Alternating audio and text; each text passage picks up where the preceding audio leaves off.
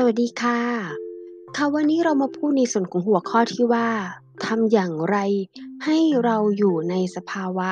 ปัจจุบันได้ สิ่งแรกนะคะ เรื่องของกำลังใจค่ะกำลังใจเป็นสิ่งสำคัญมาก ๆ เลยนะคะเขาเรียกว่าตั้งแต่ช่วงโควิดนะคะเราเจอประสบปัญหากันหลากหลายนะคะ ไม่ว่าจะตกงานนะคะ ไม่ว่าจะ ในเรื่องของการกินการอยู่อาศัยนะคะ มันเป็นปัจจัยที่สำคัญมากกับชีวิตในการดำรงอยู่ของของคนเราทุกคนค่ะ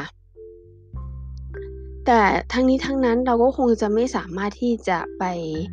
เเขาเรียกว่า ขอความช่วยเหลือจากใครได้ เราต้องช่วยตัวเองก่อนนะคะ แน่นอนค่ะ ท่านผู้ฟังคะ ในส่วนตัวของของตัวผู้พูดเองก็เช่นกันนะคะ ผู้พูดเนี่ยก็ประสบปัญหาเรื่องของการตกงานนะคะ เราก่อนหน้านี้เขาบอกว่าการที่เราจะอยู่ให้ได้แล้วก็คือการวางแผนตัวเองให้ดีนั้น เริ่มจากส่วนแรกเลย ทุกคนเกิดมาอาจจะไม่ได้ถูกสอนให้เรื่องของการวางแผนชีวิต ก็คือถ้าเราสามารถทำงานได้ เราต้องผลิตเงินขึ้นมาปุ๊บรายได้ที่เราได้รับเข้ากระเป๋า เราต้องมีการแบ่งออกมาก่อน 10สูงสุดก็คือ 20%นะคะ ตัดออกมาเลยค่ะ ตัดออกมาเป็นยามฉุกเฉิน 6 เดือน ถ้าหากว่าสภาวะเราตกงาน แต่แน่นอนค่ะ พอช่วงที่ตกงานทำให้เรามองเห็นมุมมองอีกหลายอย่าง อย่างเช่นเรื่องคนนะคะที่เข้ามาในชีวิตเรา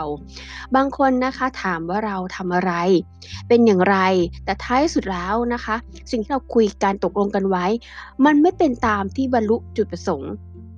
ก็คือว่าฝ่ายตรงข้ามมองเพียงผลประโยชน์เท่านั้นเองค่ะ เคยเจอไหมคะ มองเราเพียงผลประโยชน์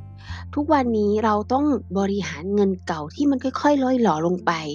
ในขณะที่อายุบางคนอย่างดิฉันผู้พูดเองนะคะ อายุก็เลขสี่คือเราก็รู้สึกว่ามันทำงานลำบากจังนะ คือ